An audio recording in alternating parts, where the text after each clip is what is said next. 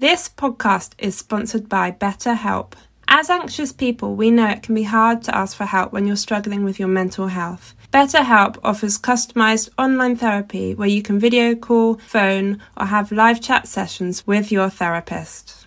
Without a healthy mind, being truly happy and at peace is hard, but the good news is therapy works and it could work for you. Maybe you're not feeling motivated right now and would like some tools to help, or maybe you're not dealing very well with stress. We know these are things that we struggle with as self employed artists ourselves. Join the millions of people who are seeing what online therapy is really about. You can start communicating with your therapist in under 48 hours. And a special offer to all Out of Ink listeners, you can get 10% off your first month of professional therapy at betterhelp.com slash out of ink. That's betterhelp, H-E-L-P dot com slash out of ink. Thanks again to BetterHelp for sponsoring this podcast.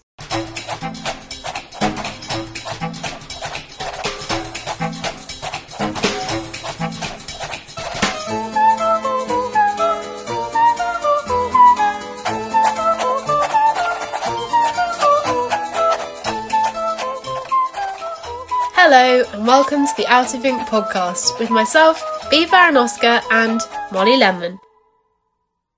This is the podcast where two anxious creatives talk openly and honestly about life as an artist. How are you, B? You are very poorly. Yeah, I was quite ill yesterday. I am still testing negative for COVID, but I feel like I probably have COVID. um, Yeah. Just Yeah. just milder than Adam's, but you know, a lot of the same symptoms. So no, I'm not feeling amazing, but I'm here. I've showed up. No, that's the annoying thing about COVID. One person in the house gets it and they suffer for a while. And then just as you think you're coming out of it, another person gets it. And then you just plunge back into a COVID hole. But Adam's sort of because he's on the way out of it now, and he said to me the other day, "When my test is negative, I'll be invincible." And I said, "What do you mean?" And it's because apparently, statistically, no one who's had COVID has got it again within like six months. So for six months, Adam can just do anything, and he'll be untouchable. We could be spreading false news here because my mum definitely got COVID twice within less than six months. But uh, Did she really? take it with a pinch of salt, yeah. Um, on the subject of my mum, thank you for the feedback from last week's podcast. It was really nice. We got a lot of nice feedback and we forwarded it to her. So, yeah, thank you. We always love getting your feedback because we send the podcast out into the ether and then we can see the listens, but we don't really know if people have enjoyed it until you actually message Yes. us. And then we sit there. We had an anxious Tuesday, didn't we, B? We were like, oh my God, does anyone like the podcast? Are we doing it right? But then we started getting messages and we felt better. Yeah, if you're one of those people who shares the podcast on Instagram every week, we really appreciate you. Even if you don't share it every week, just just the odd share here and there. It's so valuable to us and it really helps us grow as a podcast. So if you're listening to this and you're thinking, that was a great episode, even though I'm only three minutes in, please feel free to uh, put it on your Instagram. Please do. We are so um, low confidence. We have low confidence in Yeah. ourselves, I think.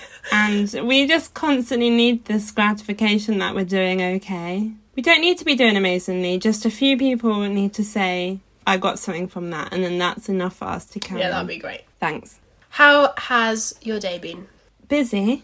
I've been doing lots, lots of bits, and I thought we're going away for the weekend. We're recording this on a Friday. Me and Sam are about to go to Devon, and I was like, I'll get a fresh bedding because I think we talked about it in the was it the Christmas episode about how often Yeah. you change your bedding. Oh, hang on. So you're not taking bedding with you? You just change the bed so when you come back it's fresh. No, I just thought it'd be nice to be fresh because you Mm. know It is nice. Winnie sleeps in our bed.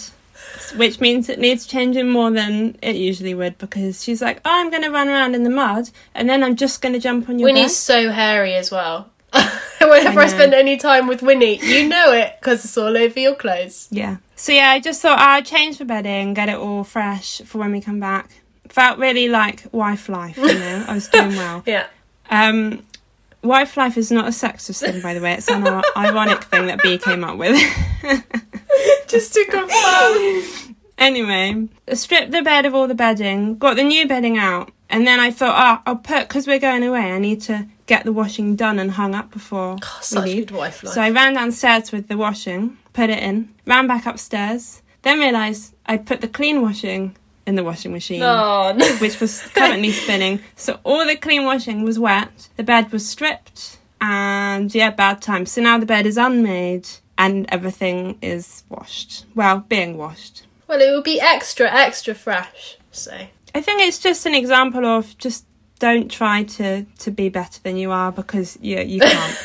You're not. You should have just left the bedding as it oh, was Oh, no. and come back to muddy bedding.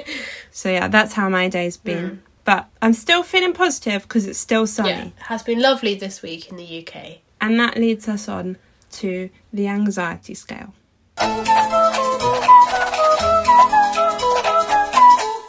So this week's anxiety scale is ice lollies.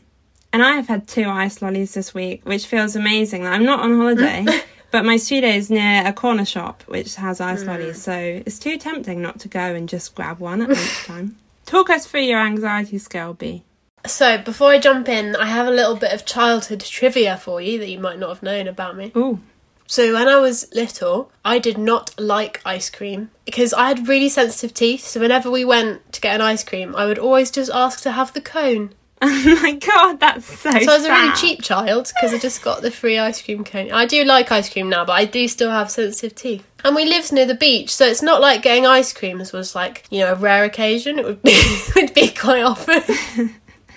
Did you like the cone, or were you just trying to fit it in? No, yeah, I liked the cone. I really liked the cone. And still, Oh, okay. I really love shop bought ice cream cones. Love them. Wait, do you like Hmm. right the traditional puffy anemic one, or do you like the wafer Oh. one with the oh, nice? puffy anemic one. I, I, the wafer one, the wafer one's d- like delicious. I see that, but for some reason, the ones that go slightly stale in the cupboard that Yeah. are hollow. and soggy. But as soon as the ice Yeah, cream I just them. really like those. Mm, interesting. Let's move on from that. Okay. So ten non-anxious day, lovely, lovely day. I've put a feast, which is also a childhood memory of mine because I used to have them and I loved them. So that's why that's Mm. a ten. I like the chocolate bit in the feast. There's the sensual, hard chocolatey bit. Feast is so good because it's like a centre bit of chocolate, then chocolate ice cream, chocolate coating with like nuts in it. Mm. It is one of the good It's ones. so good. I love Mm-hmm. it. In fact, I really now want to go and have a feast, so I might have to track one down at the weekend. So number one,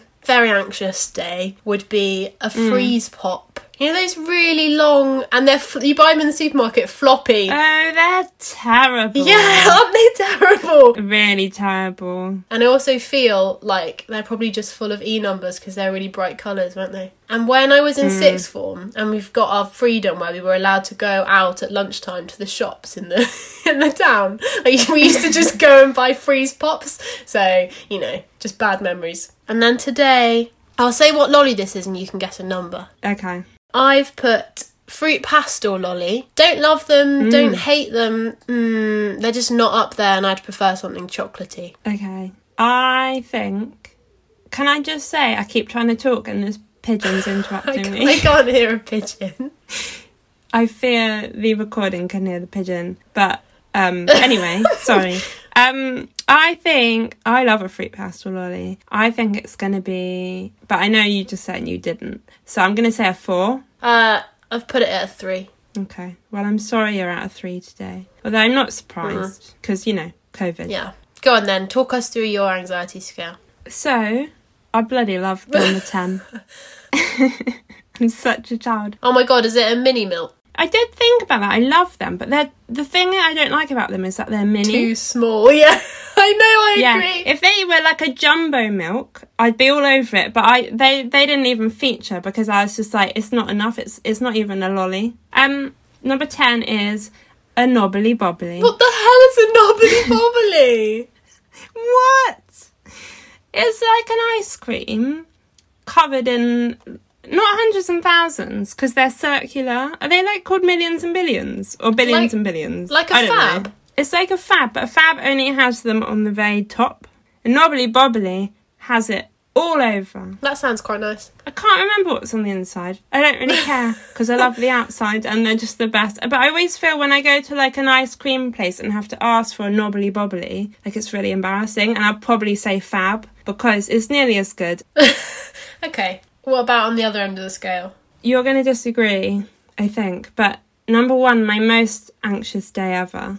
Bearing in mind, I love all ice ice lollies, and we've all we've gone for ice lollies this week because we just have ice creams haven't featured, but a Magnum. This is a plain Magnum. Yeah, I do disagree with that. Just chocolate on the outside, vanilla on the inside. I can't believe you put that at number one. I don't really like vanilla ice cream. It's boring. And like once you get through the very thin chocolate coating, you've just got completely average vanilla ice cream. I agree with that. I think that I would put a Magnum at a four, maybe. I think one's quite harsh because I think a freeze pop is definitely Wow. worse than a Magnum. I don't think so. I don't like the vanilla ice cream. I do like a white chocolate magnum hmm, Okay. or an almond. Ma- is it an but almond? hasn't a white chocolate Magnum still got vanilla ice cream in it? But white chocolate is amazing, and therefore it's just so much better. Right. So yeah, that's how I feel about magnums. They're completely overrated. And today I am a twister. Oh, I love Twisters. I'll be really disappointed if this rate's under a five because I, I think a Twister is definitely at least a seven. Uh, I don't think you're a seven today, but I think you might be a six. Should have gone with your instinct. You're seven today. I'm a seven. Whoa, Yeah. I was bang on. Yeah. Yeah, I would also have put a Twister at a seven. Is the seven the highest I've ever been? Possibly. I feel good. The sun is shining, and I've been doing a lot of thinking about our topic this week, and it's been making me feel very positive. So I, I also did a lot of thinking and it just made me feel really sad. We had totally different research sessions. Basically, I had a We moment did. where I just felt like I had zero talent at all, and then I felt really sad. So, yeah. yeah, I did some research. Felt like I can take over the world. B did some research, and cried in a corner. So you know, took things differently. So, the topic this week is natural talent versus practice. We got Yeah. way more questions for this than I thought we would. I think because maybe when I when we initially discussed this as a topic, I sort of thought it was kind of obvious. It's not obvious at all. um, there's actually a lot to discuss. I think. Yeah, and I think a lot of it will be conversation rather than answering individual questions. And we may get to halfway through the questions and realise we've already answered them, which it often happens Yeah. with us. Yeah, so just before we start, I thought that talent and natural talent were two different things. Right. So I wrote down on my sheet definition of talent, and then I wrote definition of natural talent. Why did you think those were different things? I don't know, but I looked up the definition of talent, and it is someone who has a natural ability to be good at something, especially without being taught. So I was wrong. They are the same thing. I thought you could gain talent, but natural talent was what you were born with. But apparently, talent is what you're born with. Yeah, and I think I knew that. Okay, well, for all the people that didn't, which might be no one, it could have just been me. But just clearing that up. Hmm.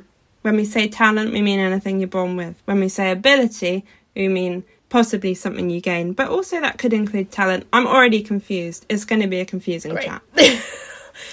Question number one. Do you both draw every day, and are there any exercises or habits you'd recommend for beginners looking to improve their drawing? I thought it was interesting that this just happened to be the first question because I don't know about you, but when I think about talent, like natural talent hmm. and art, I think the ability to draw. Like that's just what comes to me first. Yeah, I agree with that. Like at school, if you were in art class and someone was drawing something hmm. and it just looked exactly like the subject, you'd be like, oh, they're really good at drawing. Yeah. And they're, therefore they're really good at art. They're naturally Yeah, talented yeah. at art. But thing I've been thinking about a lot when looking at this subject of talent is to be good at drawing, people often think you can take something in front of you and you can make it look like that on the paper so you can replicate what you see. But art isn't about replicating something, it's about interpreting Yeah. something. So you can copy what's in front of you and then you're talented at that. But to be a good artist, you need to interpret something. It doesn't need to look like what it looks like. Yeah, see, I was reading about what makes someone have natural talent, and that's and that mm. fits with what you said because one of the things said hand-eye coordination because that's where you're Yeah. saying having the ability to be accurate at copying something. But the other thing that you need is to be able to be mm. to like visualize things in a in a creative way, which is what you're saying, which is where you draw something and it's doesn't necessarily look like the subject, but it is also interesting art. Yeah. So if you're able to draw like a still life scene and it's not hmm. accurate, it maybe doesn't look exactly like what it hmm. looks like, but you're able to use tone and colour in a way that makes beautiful artwork. That is a talent, you know. You've got the ability to make something look good. You don't have to be able to replicate in order to be talented. So, going back to do you draw every day? B. Do you draw every day? Uh, no, no. I don't have time to draw every day. I think the reality of running a small business is that there's a whole lot of admin and other tasks that go along with it. So, as much as it would be lovely to draw every day, yeah, I don't. I draw as much as I can because it's obviously a really important part of what I do. But, yeah, not every day. What about you? I draw very rarely. I very rarely sketch. Maybe I get my sketchbook out like five times a year. I draw before I create a print, but it's very hmm. rough. And then I'm often drawing straight onto the wood block. And then I'm drawing with my tools. Yeah. Well, that's still drawing. Yeah, I draw with my tools most days, but I don't draw with a pencil or a pen most days. It's not something I practice, and that's because I ha- I don't have much confidence in it, so I don't enjoy it. In terms of exercises or habits, I would just, it's such a cliche, but I would really just say that hmm. practice does make perfect and you just got to practice, practice, practice. Like if you want to be good at drawing something and you feel like you're not good at drawing it, just keep hmm. drawing the same thing over and over again and like you will get better at it. I'd say to improve drawing, if you draw the same thing every day, you will be able to draw that thing. But draw lots of different things, draw in lots of different ways with lots of different mediums, and you're going to learn more from that variety of things. I think by drawing out of your comfort zone, taking a scene that is not so complicated you feel like you don't know how to deal with it, you don't know how to put it on paper, but so in a way that you'll probably make quite a few mistakes. You're going to learn a lot, and therefore your that practice is going to be more worthwhile than sticking with something you're comfortable with. I also think as well it's quite important sometimes to just create for the sake of creating and not necessarily always have an mm. end goal for it. I quite often start a print Yeah, thinking I really want to release, you know, X thing as a subject. And then I don't know, I think sometimes it's more beneficial to just draw because you want to. It doesn't have to turn into being your best work. Yeah, I did a drawing today, and that is very unusual. It was because I was reading a lot about practice, and I thought I'm gonna draw. And I chose Winnie sleeping on like a folded blanket. She was right there in front of me, which was like a really challenging subject, and it came out, in my opinion, really, really badly. oh no, I want to see it. well, you can't. I don't have to show anyone, but at least I tried and I've learned some things. And maybe if I do it again, then I'll make different mistakes. Or do you know what I mean? Yeah. I drew that knowing I wasn't going to show anyone it, and that if it didn't go well, which it didn't, that's okay. But it's still worthwhile doing. I did a few life drawing classes, and people are something I've always really struggled to draw. And I mm. felt like that was a really good thing for me because even though I absolutely hated everything that I drew that came out of those classes, I knew that it was just good, that I was just drawing. I was just trying to see the person as just shapes, not a person, which is hard for me because your brain's going, you know, you need to draw it, you need to mm. look like a person, and actually, maybe you just need to, to not focus on what the subject is and just use your eyes and see Yeah. what pen to paper turns out like. I learned a lot from life drawing as well, actually. Hmm. What you're saying about the shapes, when I learned, I was taught to look at the negative space. So don't draw the leg, draw the shape between like the leg and the arm. Do you know what I mean? yeah. Draw the negative space. You're not drawing the person, you're drawing the shapes around the person that make up their silhouette. Yeah. The thing is that it's so hard to draw people because we know roughly what most people look like. We are one of them. We look in the mirror, we see people all the time. Whereas if you're drawing a tree, no one can be like, trees don't look like that because they didn't see that tree. Whereas with people, they're generally, you can tell if it's wrong. But I think life drawing, you're right, is a really great exercise. I would recommend life drawing classes for anyone that feels like they want to really practice their drawing. Okay. Is formal art education necessary to unlock someone's natural talent? And did you both get good grades at art school? Go on, B, why did you get at art school? I got good grades in creative subjects and uh, bad grades in everything else.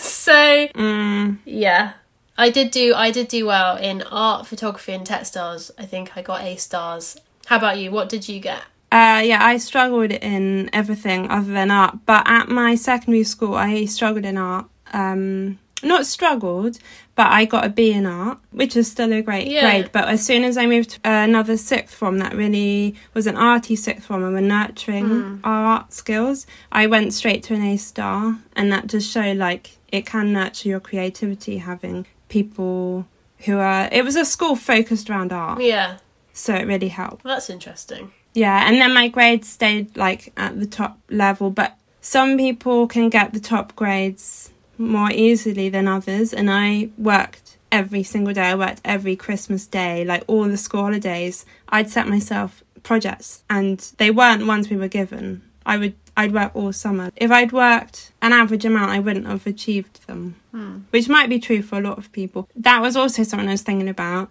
There's like a stigma, I think, around natural talent. Like if someone says, "Oh, you're naturally talented," it's like saying you didn't try. Do you know what I mean? Yeah, you still have to put in the work. You still have to try. Yeah.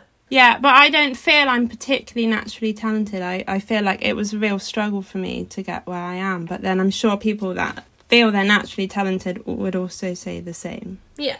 What would you say, first of all, and maybe we should have opened with this, but would what would you say is your natural talent creatively? Uh, drawing. Drawing.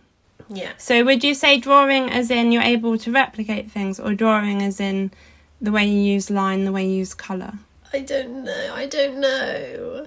I don't feel like I'm naturally talented at all today. So this is re- I really Okay. can't answer these. Should have asked you yesterday.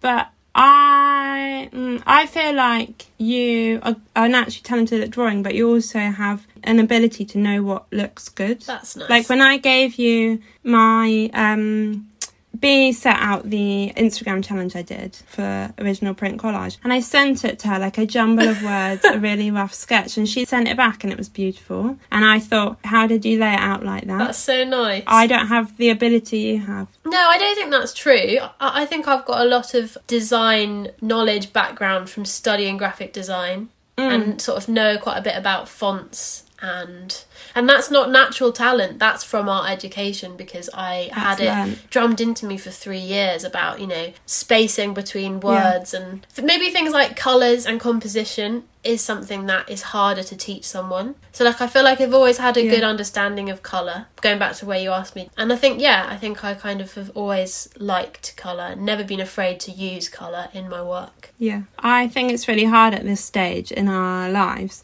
to unpick what were you naturally Yeah. good at and what what have you learned because often we can't remember. I know for a fact if I asked you the same question back that you would say that you don't think you're naturally talented at drawing because of what you just said about how you had to put in Yeah. so much effort. So what do you think your Yeah. your natural talent is? Well, yeah, I don't think I'm good at drawing um, with a pencil. I know when I was in nursery, so when I was like three or four, I was always drawn to the easel, so I was painting and therefore practicing a lot more than the other children. Yeah. And when before school, like all through secondary school and primary, I have sketchbooks. Like half an hour before school, I'd I'd be painting with watercolor. I'd paint after. Like I have books of paintings. In my opinion, they're all terrible, and there was like very little improvement throughout years of trying. No, but I'm sure that there is and you just can't see it. Possibly, but I just feel like I've tr- I tried so hard. I tried for like I don't know, fifteen years to draw, and then suddenly just felt like I can't do this, and then gave up, and therefore I haven't really drawn much recently at all.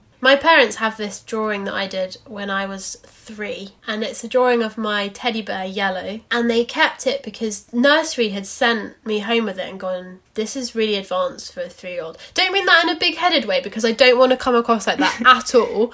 Well, the nursery said it, not yeah, me. but you know, like I suppose most three year olds' drawings are just scribbles, and I'd sort of Yeah, drawn his mine. eye, I'd drawn his eyes and his arms in the right place, Yeah. and like perspective wise, obviously it wasn't great because I was three, but you could tell it was my bear. Like you could see it was my teddy bear. It wasn't just a scribble, and I think my parents, that's probably the first time that my parents realised that I was good at art. Yeah, I would say that's natural talent being able to observe things, and your genetics have like a big effect on where you end up and what you're good hmm. at.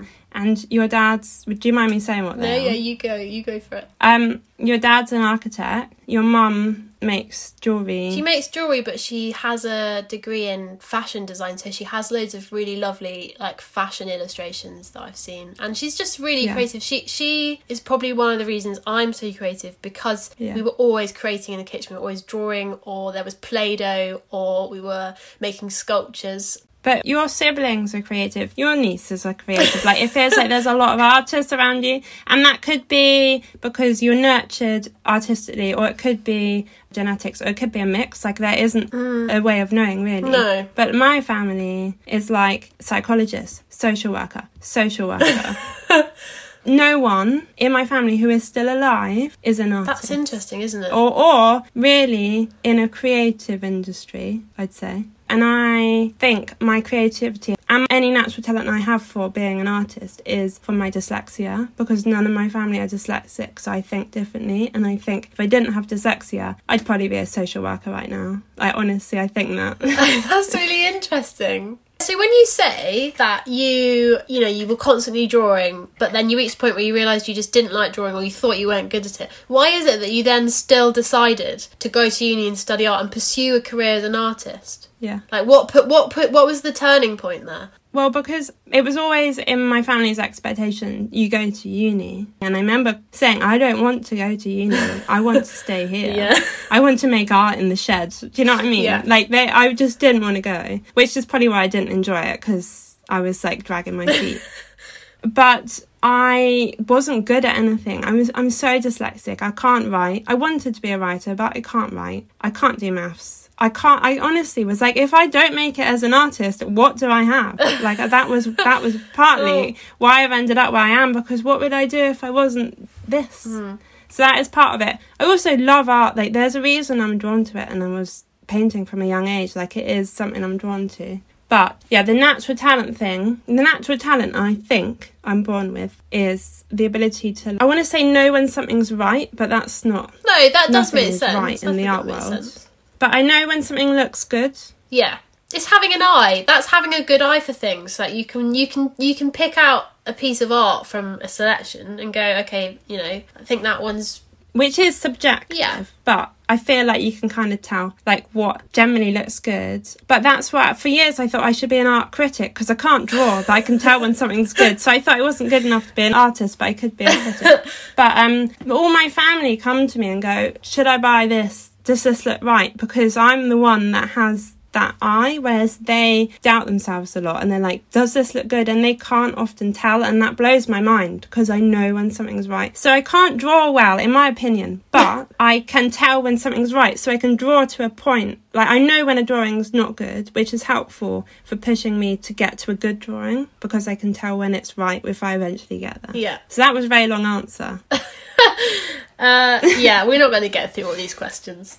Um, No. do you actively practice your skills or do you just make what you love? I think we can answer this quite simply, really, by saying that Let's hope. by doing our practices and making work, we are practicing because each and every single piece of work that we each produce is is you know a form of practicing, really. I agree. Oh, this is such a loaded question.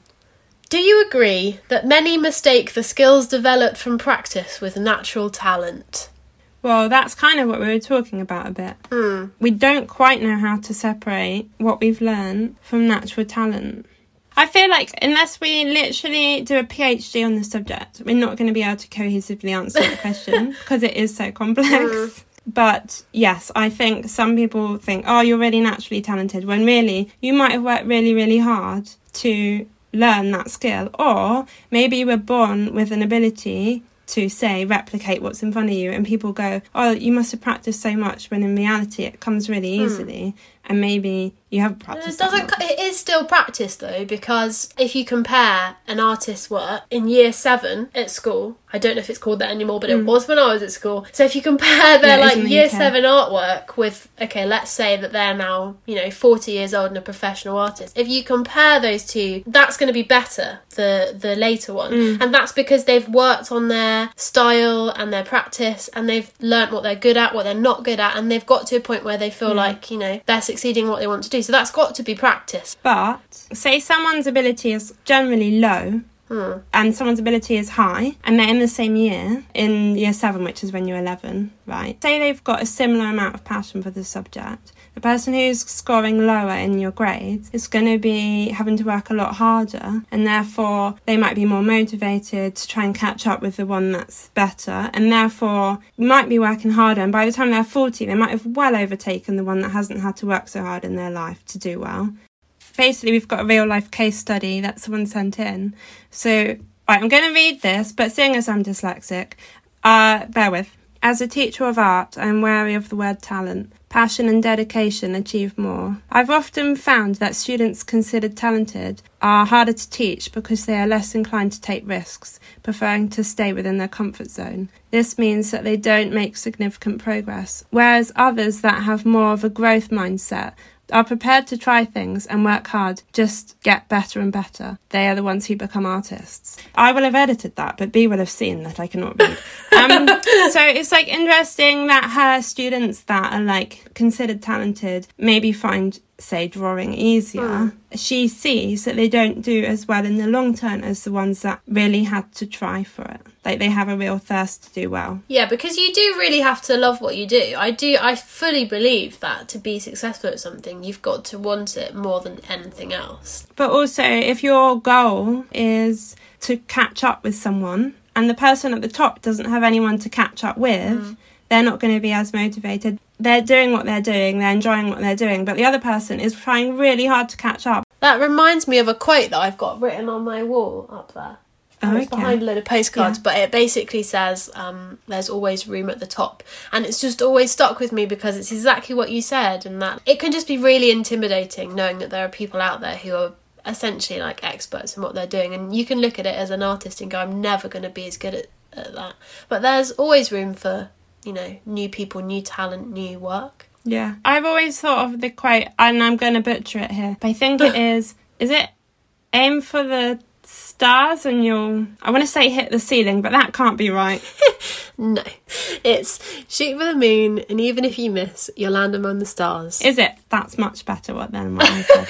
but I always aim really high because if you aim high, you're gonna succeed in one way or another. But saying that, I get really stressed and put way too much pressure on myself, so do it in moderation because it can be unhealthy. Um, I heard that there's no natural talent, just desire to create. If you have that, you can learn all the skills. What do you think about this? I believe that if you've got the desire to create, you can be a successful artist. You don't necessarily need to have natural talent, if, if there is such a thing as natural talent. I agree with this to some degree. Like, you can be creative regardless of having to be naturally talented, but I don't think that there's absolutely no natural talent at all involved. I do think there is such a thing as talent. I just don't think it has as big an impact as people think. Say someone really wants to be an artist, as long as they've got that passion, that drive, and are willing to learn the skills, I do think they can get there. Yeah, I agree with that. But they do also have to be able to visually see things from an artist's Yeah. perspective. So you you have to have that ability, and I'm not I'm not sure you can teach that. Maybe you can, but you know, I- like I think you see I things you in a can. certain way. Like you said to me, you feel like your natural flair is Yeah. being able to see that something looks right or it doesn't. And I really think that's really hard to teach someone.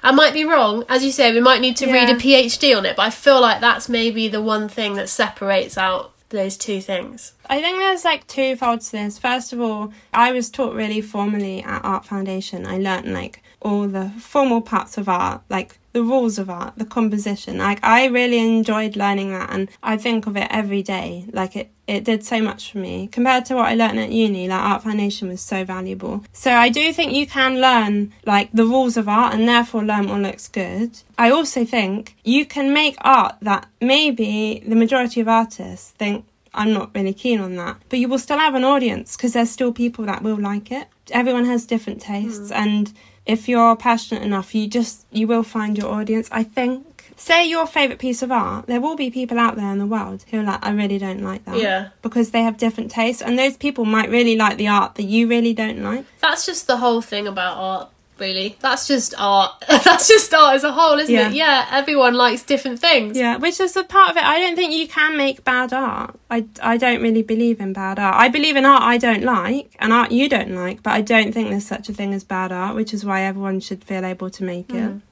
So, if you could give one piece of advice for our listeners, Molly, what would it be? Mm. It would be so I came into the research feeling like I don't really feel very naturally talented. And I've always felt like a little bit of an imposter because I've never felt good compared to my peers. But after reading everything and learning, I feel like as long as you have that passion and that drive, you can develop the skills you need to be the artist you want to be. Mm. As long as you put the time in, and it's not just practicing for the sake of it, like you need to really explore things. But I think don't feel like you've got no natural talent and therefore you haven't got a chance because I think that's really wrong. You can you can create your own luck in that way. Mm. I think you can create your own skill. Yeah. What about you? Um, I would just say be open minded to being taught new things, developing new skills, and um, to be aware that you can always improve. So don't hold yourself back by thinking, I'm not good enough, or, you know, there's someone else doing that better than me. Because you might be comparing yourself to someone who's had 10 times more experience than you. And each day you practice something, you will be improving, even if it doesn't feel like it on some days. There's a quote to go with what you just said, if you don't mind me adding it in. Is that? yeah, do it. Yeah, it is uh, Jordan Peterson. Don't compare yourself to other people. Compare yourself to who you were yesterday. So, like, it's not helpful to compare yourself to Monet because you're not Monet and you never will yeah. be. But as long as you're improving from who you were, then you're on the right track. Yeah, and I just have confidence in yourself because there is something to be said for for that as well. Yeah. If you're here listening to an art podcast, wanting to be an artist or wanting to improve as an artist, you're already doing the right thing. Yeah. So this week, there's no house update, is there really? No, nothing's. We'll skim over it. no. People will probably be glad. Don't mention the house. Okay, yeah. Don't mention the house. Right, move on. So, we are near 20,000 downloads of the podcast. That's so exciting. Which is exciting. And if you keep listening and sharing and we get to 20,000 downloads, we will, and we're saying this here now so we can't back out, we will do a live Instagram episode, as in an episode on an Instagram live. Oh, that's. B, are you, are you happy to do this? You're looking like you're going to back out already. no, yeah, we'll do it. We'll do it. It will be really scary, but we'll do it. Yeah. So when we. Okay, if we, because you can't take anything for granted, if we hit 20,000 downloads, we'll announce the time in, in a podcast mm. um, so you know when to log on. So you have to keep listening, otherwise you'll miss it. Yeah, and our internet will probably uh, go. I always worry about that with Instagram Lives, like the internet going. Mm. That's stressful. It doesn't happen a lot though, does it, in this technical age? So long as you're not like in the middle of Dartmoor and you're at home with your Wi Fi. It's just there's nothing more humiliating than freezing on like a Zoom call or freezing on a live, you know, you're always freeze in the worst position. Mm. Like you look like you're about to sneeze or something, and then you're just stuck. yeah. So yeah, basically, keep listening, keep sharing, keep telling your friends, and then we will get to that live episode sooner. Yeah. And thank you for all your support so far because it really is so valuable Thank you very much for listening to this episode. We hope we've given you something to think about and that you're feeling motivated and positive about practicing and gaining new skills. And don't forget to review, rate, and subscribe so you don't miss the next episode. Speaking of which, next week we're going to be discussing photographing your work. Yeah, so if you have any questions, please email us at outofink.podcast at gmail.com or send me or B a DM on Instagram. B's gonna go now because she looks like she's about to melt and collapse and she is very COVIDy. I feel like you've had a sleepy record. It was such an intense podcast to get through. I know. I feel okay, but I do feel like I need to eat a massive bowl of food and then just lie down. Lovely. Well, I'm sure all the listeners appreciate you turning up because it definitely would have been an odd podcast if I'd turned up on my own. I wonder if that will ever happen. Oh, I hope not. Yeah, I hope not. I think we'll just reschedule, wouldn't we? That'd be tragic. Welcome to the Having Podcast with myself, Molly Lemon, and Molly Lemon. And everyone would immediately turn off at that point as well. They'd be like, No. oh god, no. it wouldn't be the one. Just get well, rest, so that nightmare of having a podcast on my own doesn't get realised next week. okay, sounds good.